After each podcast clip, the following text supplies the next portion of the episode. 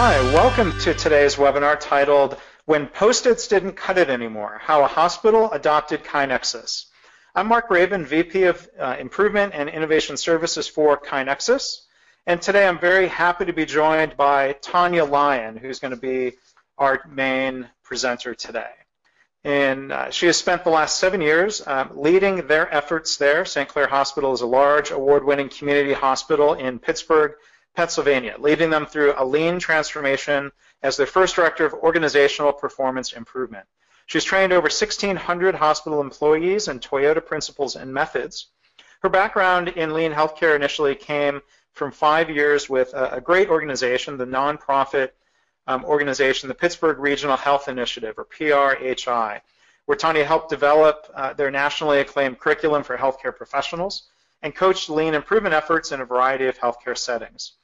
She's also interested in lean healthcare applications for low resource settings like hospitals in uh, Malawi and Haiti.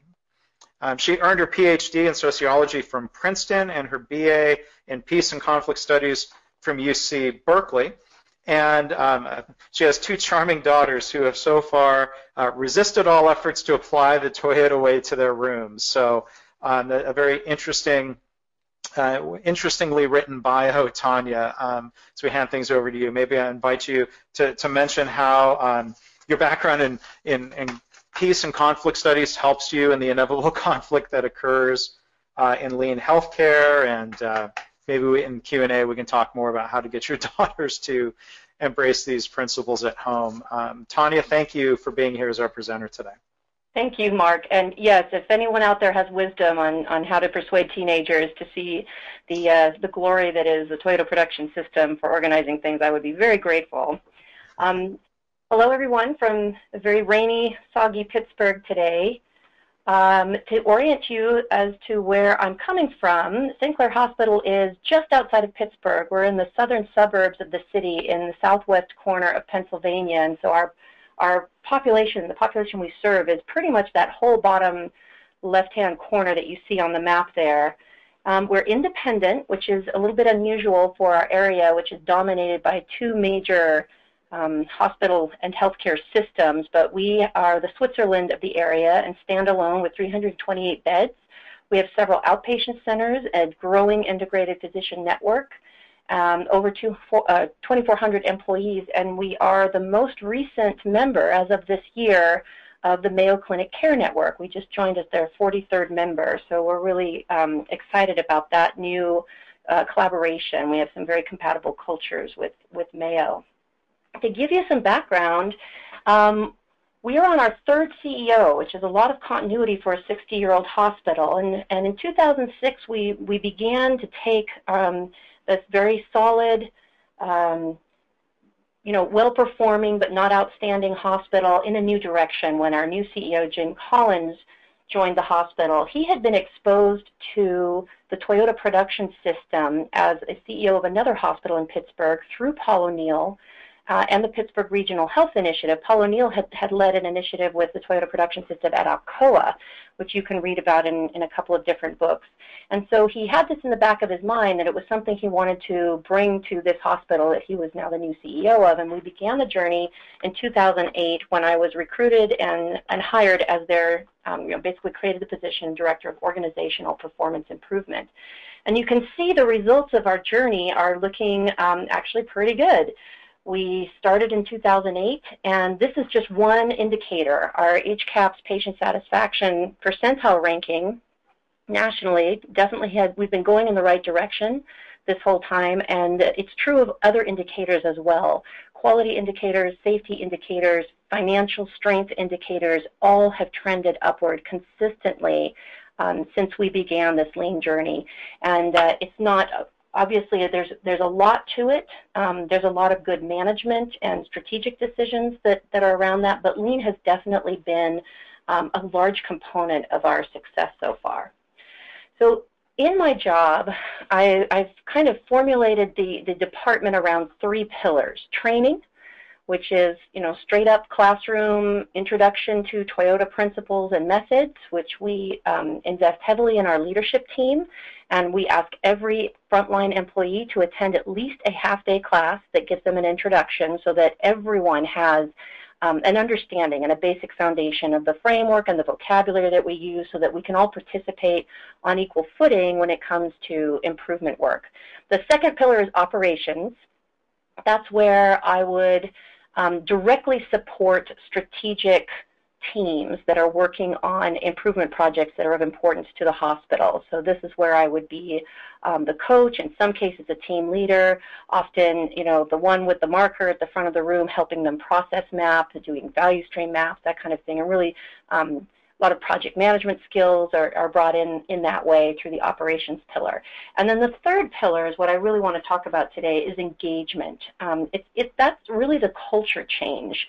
Uh, culture is very vague. I used to call it culture, but now I think engagement is a better term um, because you can't change your culture unless you have engaged a critical mass of your employees to really think differently and understand what we're trying to do as a goal. So as I thought about how do we drive this culture change, and as we, we trained more and more employees about the Toyota production system and about lean, um, we realized that we were teaching them, of course, the eight types of waste, which should be familiar to anyone who's had even a basic introduction to lean.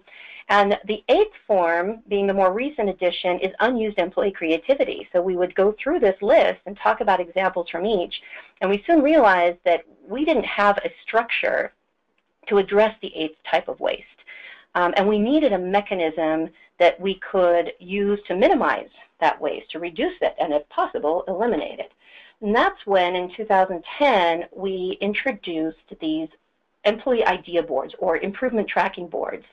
Um, and so you can kind of get a sense of their size. They were just simple laminated um, posters that were distributed to every area in the hospital. By the time we were completely rolled out, we had well over 100 of them, and we had some pre-printed post-it notes. And the idea was if you have, if you see a problem, if you have an idea for improvement, write it down and stick it on the board. And then we had a kind of a set process for how managers should respond within a certain amount of time, um, how they communicated back with their staff, the three possible pathways that a, that a post-it note could take. If it was a, a, green light, then it would move to the right across the board as it progressed um, and got a team leader and you know the team worked on it.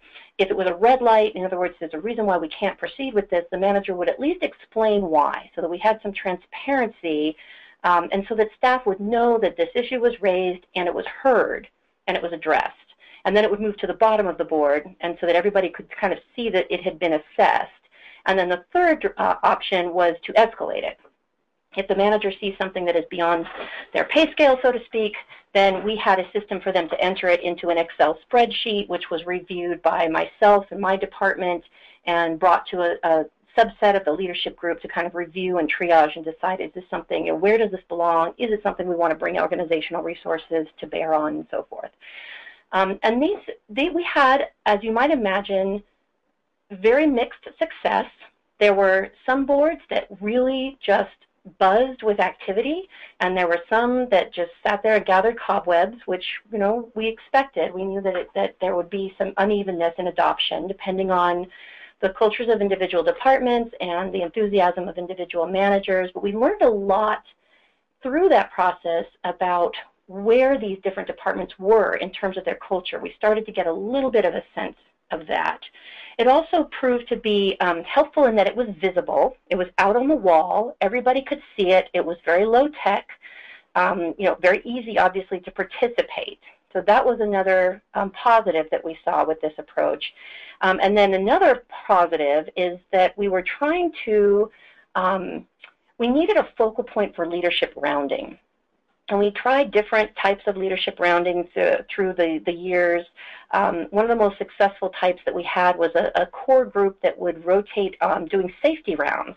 And so every Wednesday at 10 a.m., this group of people would round on at least two departments. And we would just show up, grab anybody who was there and who could be pulled away for a few minutes, and we would just huddle with them, ask them about um, staff safety issues, patient safety issues, anything that they wanted to share, and we would we would look at their board and we would say, how is this going? Do you have any ideas? And often what would happen is we would get people who would share with us verbally, even though they had never put anything on their board. And I would sit there with a pack of post-it notes and write those ideas down as they gave them to us and put it on their board and point out, you know, make sure you follow up on this. So it was kind of a way of of focusing, you know, rather than just a group descending on them, talking to them, and then disappearing with their ideas, we would help see that they can put those ideas into play on their own and at the local level it can be addressed. So that was how we were using these paper boards.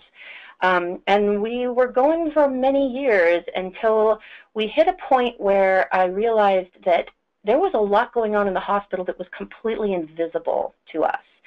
The work that was being done in one department was invisible to any other department because it was all on paper and it was managed by a single manager or director. No one could see what was going on.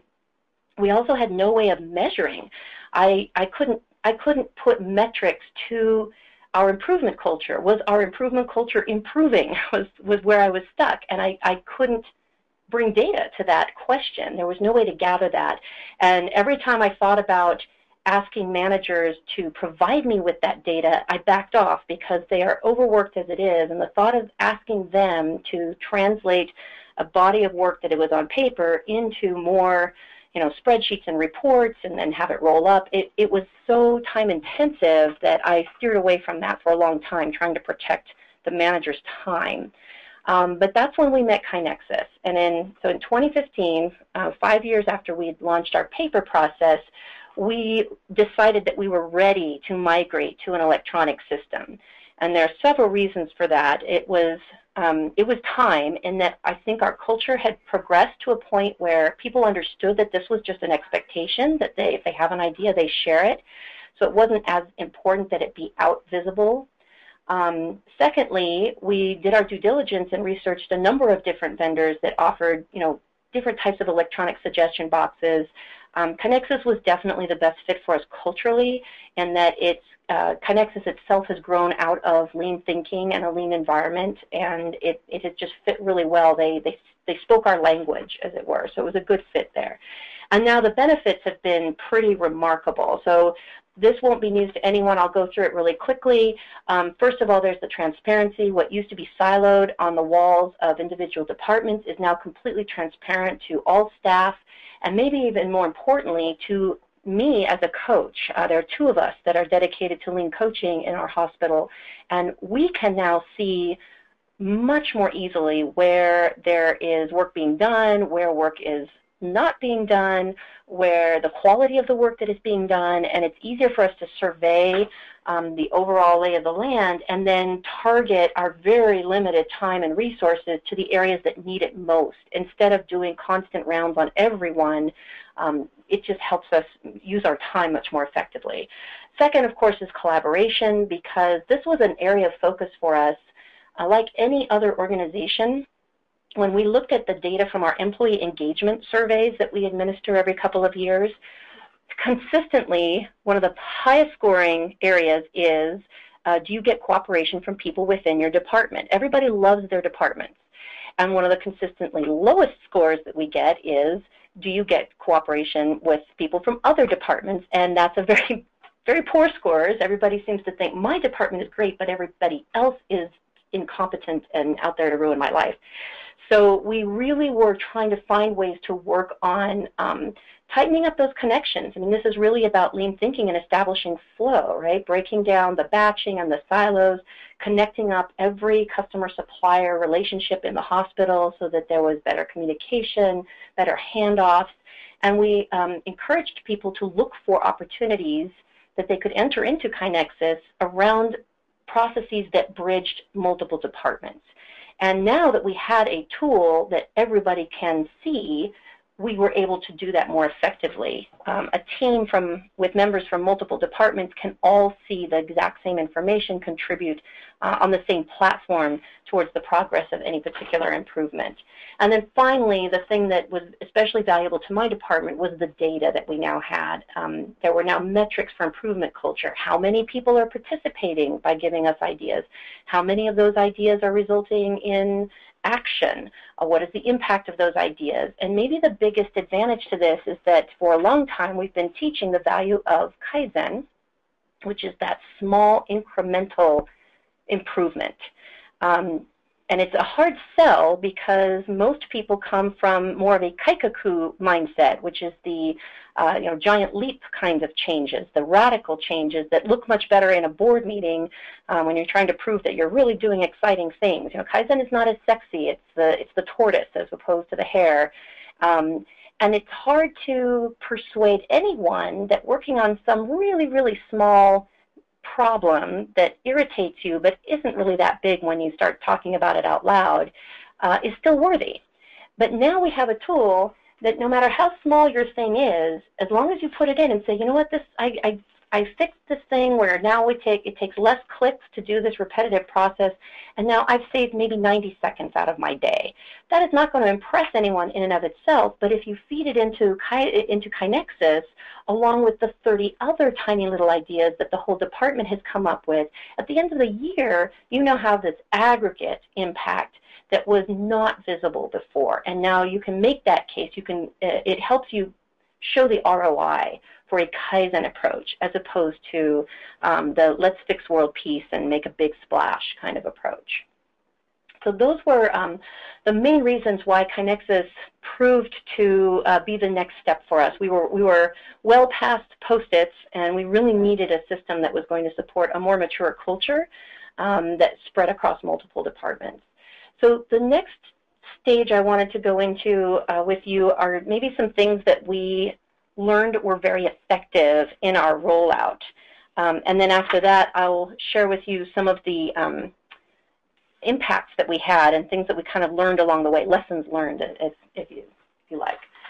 So one of the strategies that we started out with from the beginning is that we knew we didn't want to do a big bang, roll it out all at once. We um, were very careful to strategize a slow, um, department by department, set up a schedule, and work with each department one-on-one -on -one to make sure that they were that they had grasped it before we moved to the next department. This has a lot to do with the fact that we have so few resources to support KaiNexus, and so we wanted to make sure we did it right. But secondly is our belief that this is more than just a technical tool. It's not just about showing people the technical knowledge on how to log into KaiNexus and post an idea, it was really our opportunity to, to go through our organization and really evaluate where the culture is in each department and give the culture of continuous improvement a boost. It was our opportunity to sit down one-on-one -on -one with each manager and talk about the goals and their role as a manager in fostering a culture of continuous improvement in their areas of influence.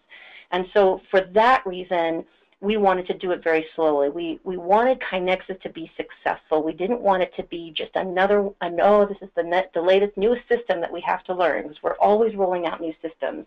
We wanted people to take the time to understand its purpose um, and especially managers to understand how it can be a tool for them um, to really change their culture. The next thing we knew we wanted to do was pilot first. That's often uh, the best advice. And uh, we had the insight from our paper boards as to some of the departments that were more successful with that. And, and it just so happens that it may be different in every organization. For us, it was our pharmacy. The pharmacy was very data driven. They were very um, scientifically minded about their improvement. They had really good management support. They had some champions um, and they were very good about documenting all the things that they worked on. And we saw that on their board with their post-its. And so we invited them to transition to KaiNexus first. And we kind of, you know, we learned um, the system with them and through them. Uh, and they, uh, they were great. They accepted it with gusto. And I had one manager in particular who, you know, resisted it at first and then embraced it whole hog. And she has actually discovered utility for it that we didn't even anticipate um, which I can talk about a little later. So that proved to be really helpful. The first, uh, first couple months, just one department, make sure that we had figured out what technical issues we were going to hit, um, you know, hardware support issues that we were going to hit, and, uh, and just see how it worked. So that was helpful. The uh, third strategy was to engage our chain of command, and, and, you know, think of the help chain in lean thinking, where you you don't want the outside, some kind of outside department fixing your problems for you, right? You want the lean department is there as a support um, and a resource to help your chain of command, your help chain learn how to think scientifically and solve problems ultimately on their own. And so we wanted to make sure that rather than KaiNexus resting on the shoulders of my department, we needed to pull in our management team because there's, again, not enough of us. There's two of us, we both work part-time, um, and we have over 100 members of our leadership team who are going to be location leaders in KaiNexus. So we really needed to give them the tools that they needed to be fairly um, self-sufficient. And so we made sure that we engaged them uh, as carefully as we could. So we engaged the directors to hold their managers accountable and then we worked mostly with the managers. And finally, um, only a very little bit with the front line. So I'll, I'll, talk about that in a little bit when we talk about training. And then the fourth strategy we had was um, we, we learned with the pilot, with our pharmacy, um, and we figured out the steps that we would want to take and in what order and how a communication plan should work and developed a checklist that we now follow with every single department as we roll out. Um, so keep in mind we started in February of 2015 and we are now about 80 to 85% rolled out as of this month. And so our goal is to be 100% rolled out at the two-year mark in February of 2017. So that's where we are. We're still not completely there, and, and yet we've, we've already come really far with KaiNexus. So this standardized checklist has really helped um, me and my colleague as we go from department to department. So some of the wins that we that we kind of stumbled onto, our strategies were things that we thought of in, uh, to begin with, but then we also stumbled onto some some things that I think were really helpful and might be helpful to some of you, and that was don't make this an extra thing that the management team has to worry about. Now, there's no question that it's going to be perceived in that way by many, um, but really, most of our departments were already doing improvement work. It just wasn't being systematically documented. Um, it wasn't following the scientific thinking process, and so it may not have been as, as robust as it could have been. Um, another thing that the managers were required to do anyway was develop an annual performance improvement plan. This was a regulatory requirement from CMS and Department of Health. They were doing it every year and over the years, we had slowly been um, making it a more meaningful process. Whereas, you know, eight years ago, it was, uh, oh yeah, I got to do that PI plan thing, and they write down, write something down on a on a form, a template. They turn it in, it gets put in a binder, and then there was never follow up. No one ever asked at the end of the year. And so, what did you? What what were your results? It was just a, we just need to have something on file, rubber stamp it. So we've gradually been working on those PI plans to get them to be more meaningful. We transitioned them from the old templates onto the A3 template so that we were consistent in our documentation across the whole hospital. Every program now uses the A3 diagram, A3 template for documenting improvement and project work. And so we've kind of brought that process up to that point, and it was it wasn't until we started using KaiNexus that it dawned on us, why don't we just put all of our PI plans into KaiNexus right away. We had thought that we would just roll it out department by department, and so not everybody would, would have their PI plan in KaiNexus, but we realized our entire leadership team could benefit from this. So we rolled it out immediately to the whole leadership team. we jumped the gun for our carefully laid plans, and it proved to be extremely useful. I apologize, getting over a cold. Bear with me. So this proved to be useful in a couple of ways. First of all, it was very helpful to have transparency and collaboration available through KaiNexus on PI plans. um, but secondly, it, we immediately had uh, an, our entire leadership team learning KaiNexus, becoming familiar with KaiNexus, and starting to pull for it um, much more than we expected. Instead of it being something that they were dreading, it became something, a tool that they could see value in. And so our, our initial schedule for rollout began to accelerate at this point. So that was one thing that we learned. The next step, which happened more recently, which has been incredibly helpful to us, is uh, the first year we did PI plans in KaiNexus, we had them fill out a, our A3 form and upload it as a file to KaiNexus which was a little bit um, clumsy. It made it a little bit less transparent, harder to get at the data that they had in their projects. But this year, we now have our A3 template um, integrated into the what I would call the post-it template um, in KaiNexus. And there's two advantages to that. One, it makes the data and the information and the story more immediately accessible. But secondly, it also makes it more of a living, breathing, and editable document, whereas before it it felt like a form, and what we found is that people were waiting until the end of their project, then they were pulling out the A3 form and filling it out like a report after the fact. And so we've been doing more training with our leadership team to get them to think in terms of, no, this is actually a guide. It, you should be starting from the beginning with the A3. We want you to be following these steps, and it's a worksheet. You would you know, it's very common for people to start an A3 and realize, nope, that's actually not where the root cause is. We need to go in a different direction, crumple it up, throw it away, and start over. We were really trying to get people to, to recognize the value of A3 thinking and not just using the A3 as a report after the fact. And now that we have that integrated into KaiNexus, they can go in at any time and add information to any of those fields. They can change the information. They can back up and move in a different direction. And it's a living, breathing document that is, that is it works better that way as a guide. So I, I saw that as an unexpected benefit once we were able to do that.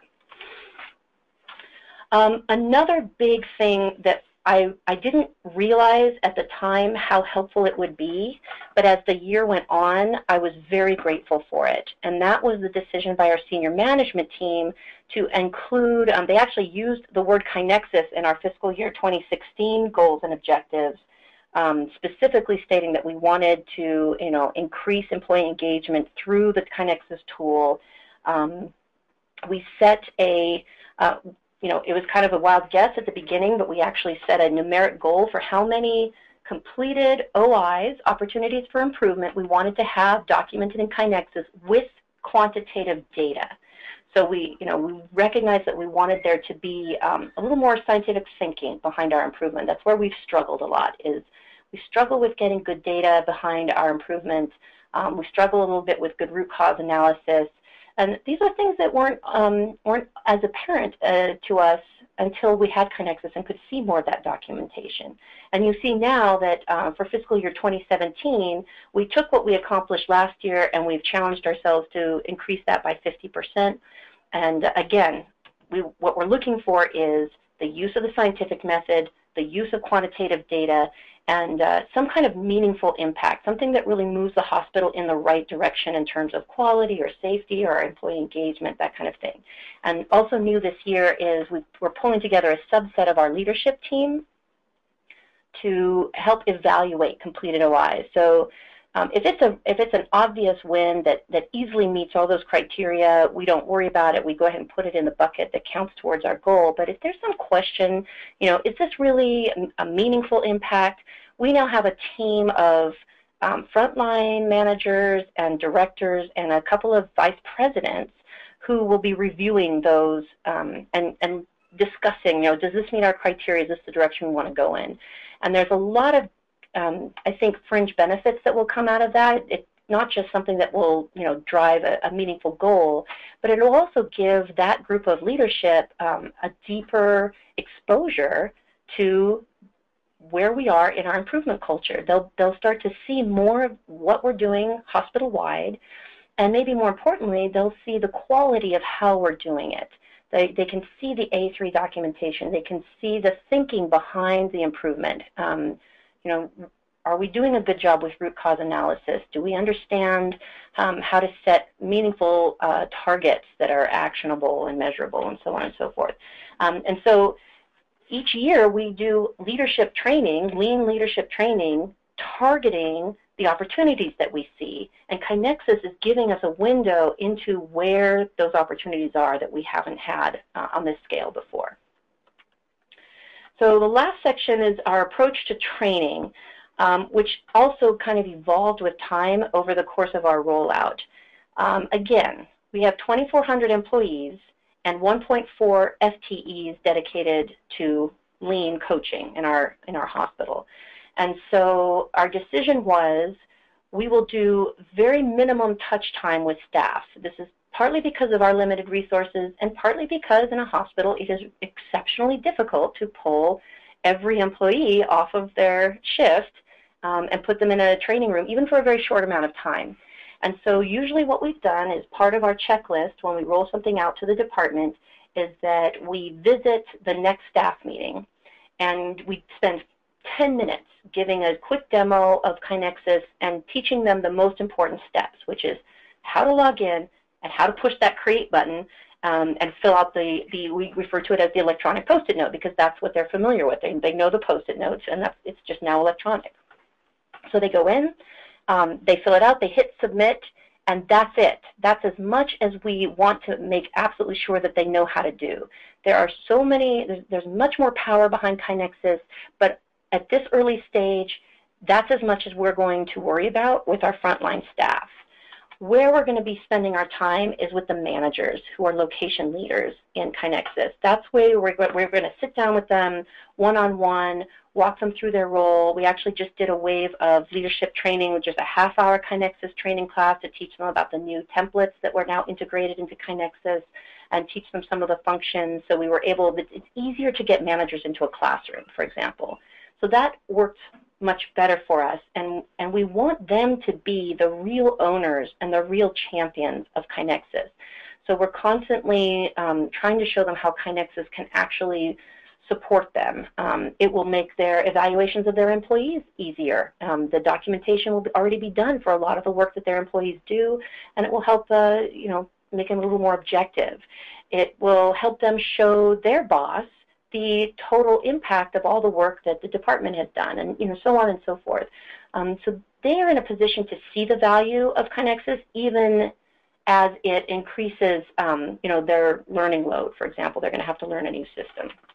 And then finally, we touch base lightly with the directors. We've, with every department rollout, we have included the directors in that initial kickoff meeting, and we sit down with them and show them what their default board looks like. We've set up our directors, in other words, they're one step above a location leader, um, that they have visibility, but that what we want them to do is not so much track everything um, as much as be there as the help chain and support for their managers when their managers struggle to keep up with KaiNexus.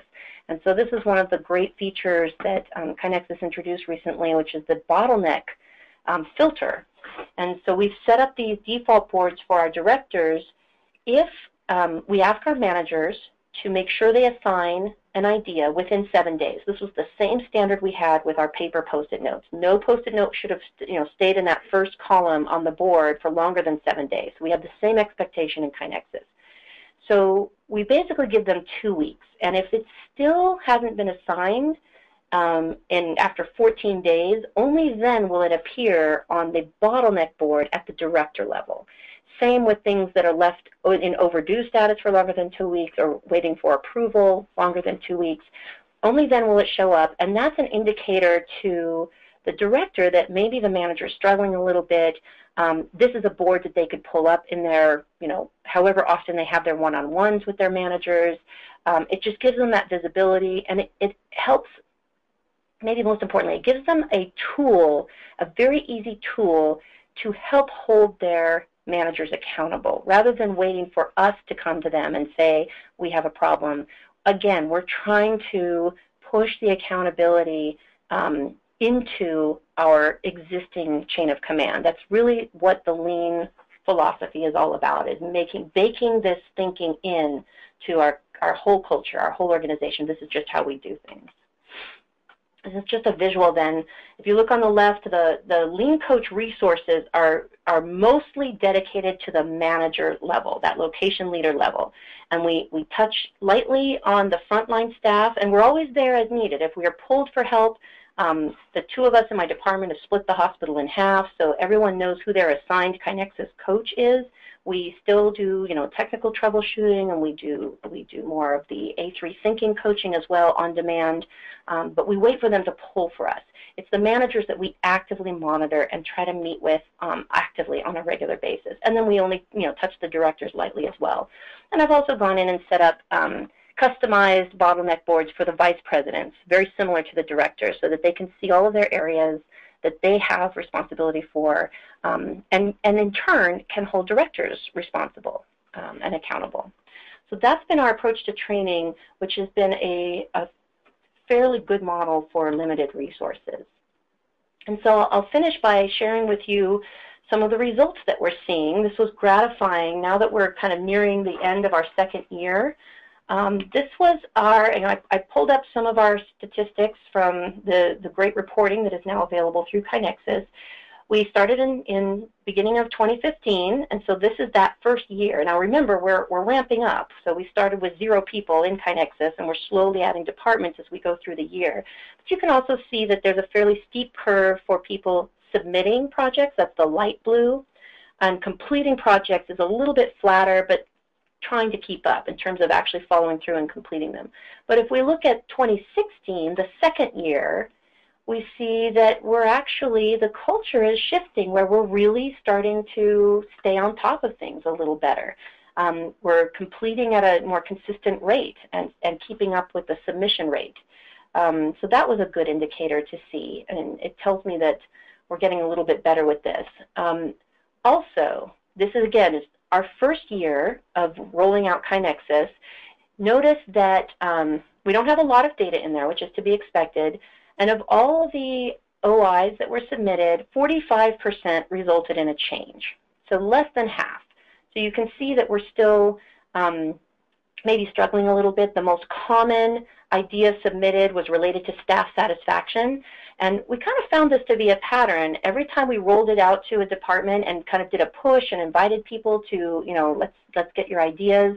Um, the first kind of wave of in, that we would get from any department is almost like venting a, you know, a release valve, and you get a lot of things that are staff oriented or um, a lot of things, frankly, that are environment related. Like, oh, let's we should have a hook um, behind that door for the patient codes or um, just very small things like that that tended to be about adding resources to improve the environment um, or fixing things that were, were directly frustrating to the staff.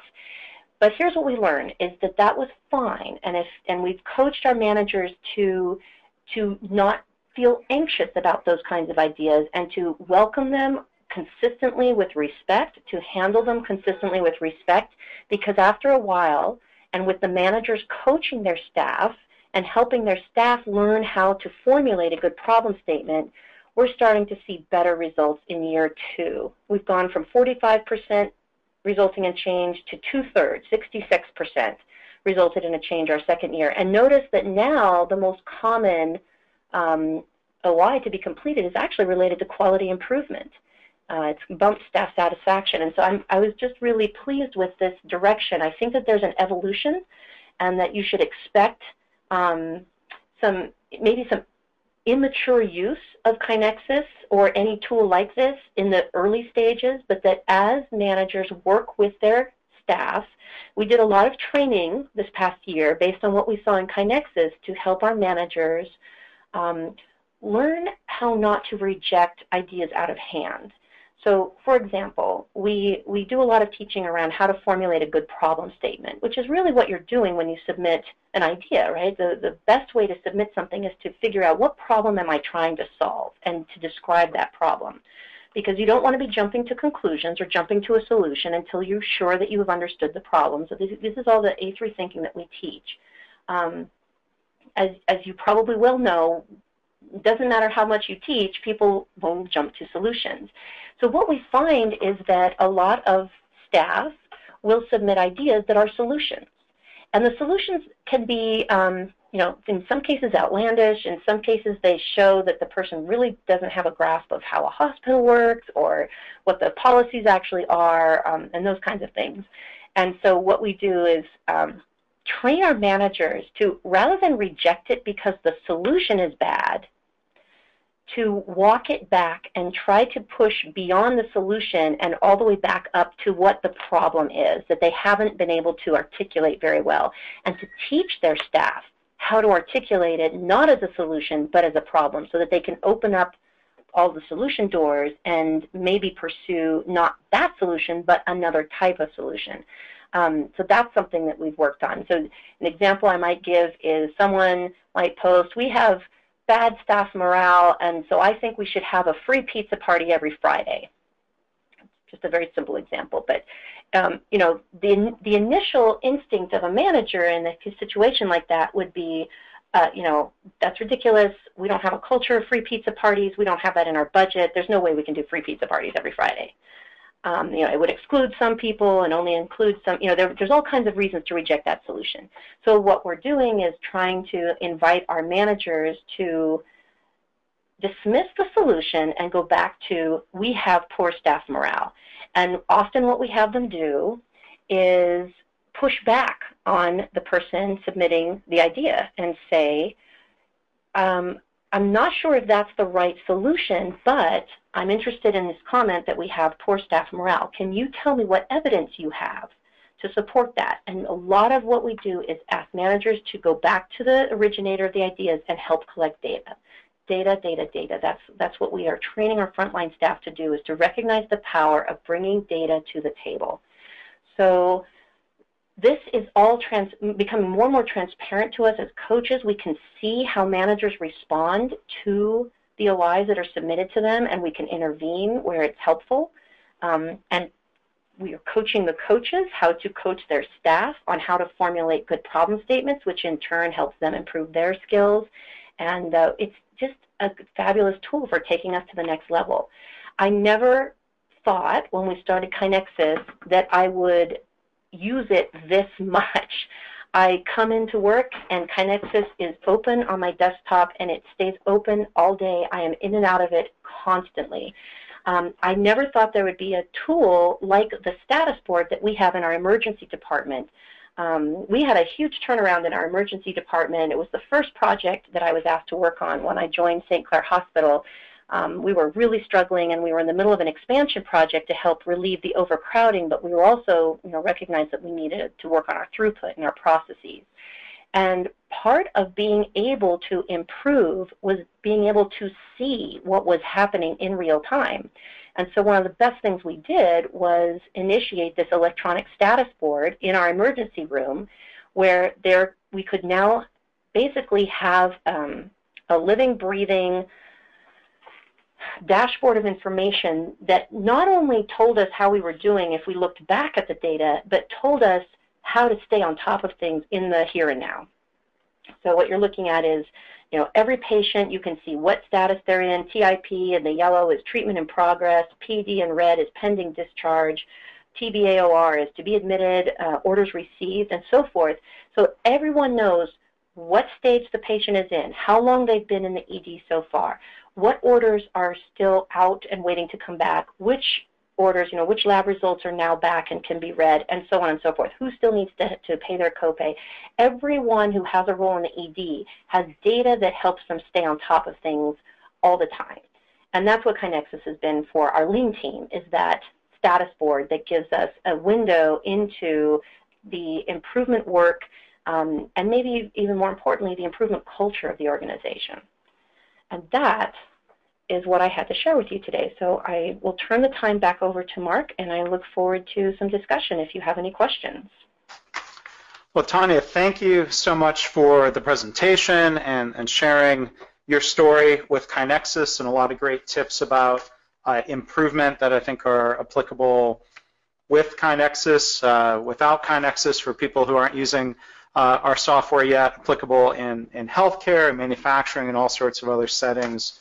Um, lots of great stories about leadership and, and building a culture. So uh, excited to delve into that a little bit more through uh, the Q&A.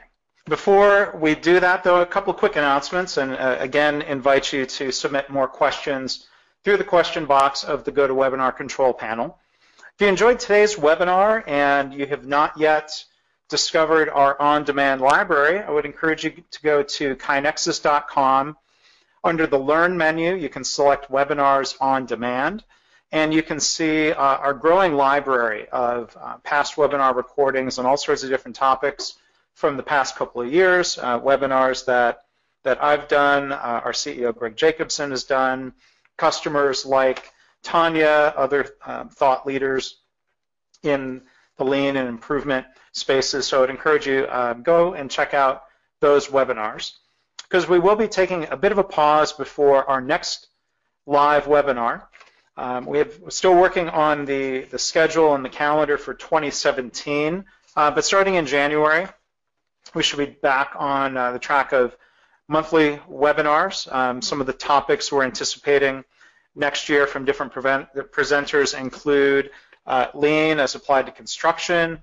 Um, I think the January webinar, I think I'm going to be presenting on managing data and metrics, um, change management, developing standards for improvement, culture change, other KaiNexus customer stories like you've heard today from Tanya. Um, you can uh, sign up for our email newsletter. You can always find information about the next webinars uh, by going to kainexus.com slash webinars.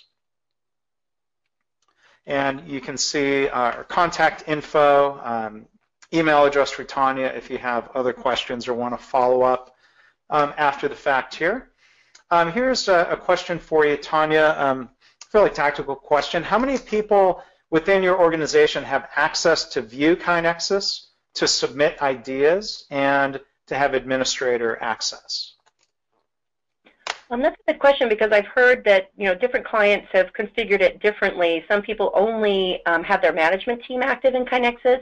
We made the decision to make it available to 100% of our employees.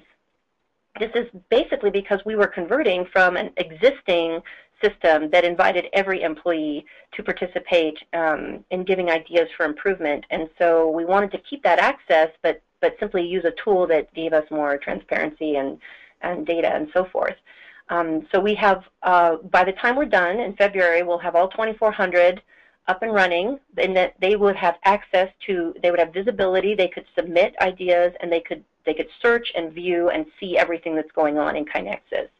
Um, we would only have about 100 maybe 120 location leaders. And those are the people who, um, you know, have a little bit more of uh, an administrative role where they are actually assigning, um, transferring, and managing those ideas. And then, of course, there's only the two of us who have the full, you know, administrative responsibility for the system. Thanks, Tanya. And, you know, I would add, um, you know, like you said, um, Tanya, different KaiNexus customers use the system in different ways to support different improvement models and, and modes, and we're certainly big advocates of the idea of Kaizen and getting everybody involved in um, small improvements, hanging hooks, like you mentioned, Tanya. Um, well, we have also have customers using KaiNexus to manage um, Kaizen events or rapid improvement events, um, A3 initiatives, larger projects. Um, it's it's meant to be configured for, for what different customers uh, are doing and, and hopefully moving in a path toward, um, you know, like Masaaki Imai says, everybody, everywhere, every day uh, improvement. There was another question, Tanya. Um, says, uh, some of my favorite authors of lean books um, have a similar background to yours. Jeff Liker is a sociologist. David Mann has a social science background. How do you think that your educational background gives you a unique or helpful view of lean compared to um, typical engineers and MBAs. And as an engineer and MBA, I'll, I'll, I'll choose to, I, there's no offense meant there. It's great to have different perspectives and backgrounds. But Tanya, how do you think your background gives you a unique um, perspective or approach that others can learn from? Um, maybe two two things that I can think of. One is that as a social scientist, I mean, what drew me into the social sciences is this um, hunger and curiosity about uh, people in groups and, and how people function together or don't function together and how they organize themselves and how do you build an organization like a hospital or anything else that works for people and not the other way around. Um, so I am that that's just a point of fascination to me, and I think it it helps to have that um, that curiosity and that passion for making something work for people and not just making the process more efficient. I think that served me well um, to understand that that 50% of the Toyota approach is people. It's half process, half people, and so it's a good match um, to have that balance. I think with a social science background. Um, the other thing is just having been trained uh, in an academic world with a PhD, which is kind of an unusual degree to have for the role that I'm playing now, um, has been useful because this is a brand new field. You know, this is so young. We've only been doing this for, you know, 10 to 15 years in healthcare. Um, when I started this job uh, eight, eight years ago, there were two books that had been written about lean healthcare, basically two or three books, and one of them was yours, Mark. And uh, and that was it. And now I have behind me in my office, uh, you know, two shelves full, um, and one of them is only healthcare, just lean healthcare. And so the the the, the field has grown enormously, and I think that my training um, in learning how to absorb the literature of a discipline, um, you know, read a lot and, and figure it out in a very short amount of time has also served me well. It's kind of a different skill set. Yeah, the, I think that's uh, something that's important with lean or any field, the ability, the desire to keep learning, as opposed to saying like, oh yeah, yeah, I've learned that past tense. I mean, it's it's something yes. that I, that's what fascinates me about lean. There's always something to learn and, and get better at. And I'm the kind of person who, if, if uh, you know, I have to have all the literature. if something comes out, I need to know about it. I need to, I need to own it um, and get a feel for, for where the, you know, where the field is going. So. Yeah. Um, let's see. Another question here. Um, you, you, mentioned managers already being overworked. That's uh, a serious problem where we are too. Um, what what do you think are, are, some of the? Have you figured out some root causes of that overwork and different countermeasures to, to free up time so that they can spend, let's say, more time on improvement? Uh, there are as many reasons as there are departments, I think. Um, you know, I, I see a lot of imbalance. One of, one of the things that I would love to figure out how to do in healthcare in particular, in hospitals, is uh, the idea of span of control, which is something that I that I saw as being an, very carefully designed in Toyota. And by span of control, I mean the number of people who report to you. Um, if you have a model that is based on coaching, if, if one of your primary functions as a manager is to develop your people, as it is in Toyota, then that's a very time-consuming you know, role or task to have. And so the, the fact that Toyota limits its span of control to about five to seven people as a rule um, enables them to really take that role seriously in their in their management teams. Whereas I have I recently did a um, actually pulled the data and, and ran it for our hospital, and the average span of control is 13.5 people. Mm-hmm. But we have a good number, specifically our nurse managers, who have um, between 50 to all the way up to 88 is our highest.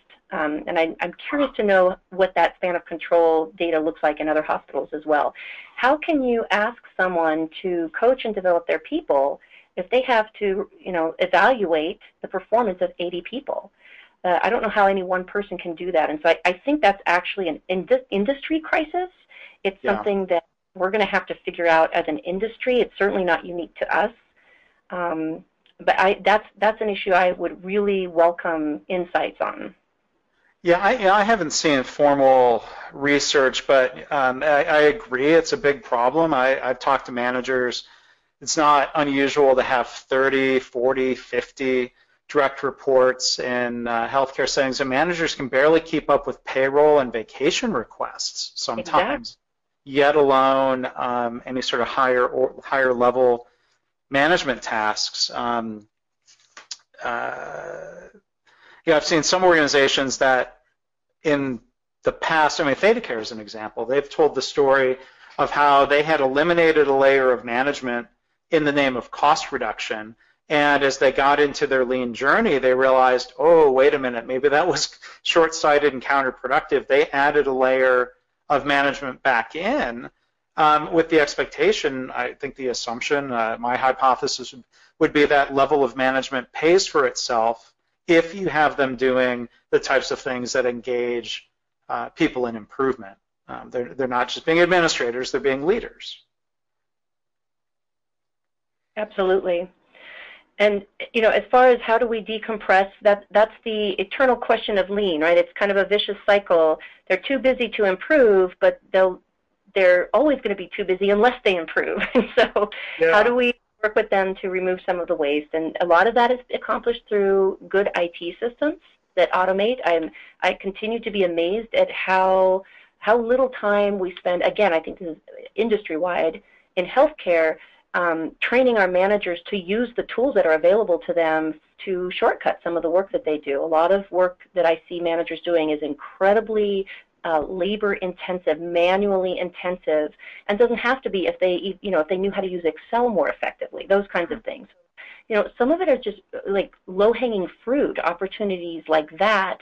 Um, and some of it is, you know, deeper. We need to do a value stream map and take this apart and ask ourselves. We spent a year looking at our meeting culture and reevaluating um, how much time are we spending in meetings. We did we did surveys and data. We collected data on on the time that our management team spent in meetings.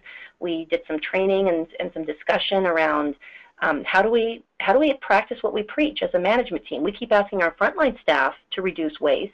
What about mm-hmm. the waste our work? Where can we, where do we have waste in our meetings? Are we holding the right meetings? Are they the right length of time?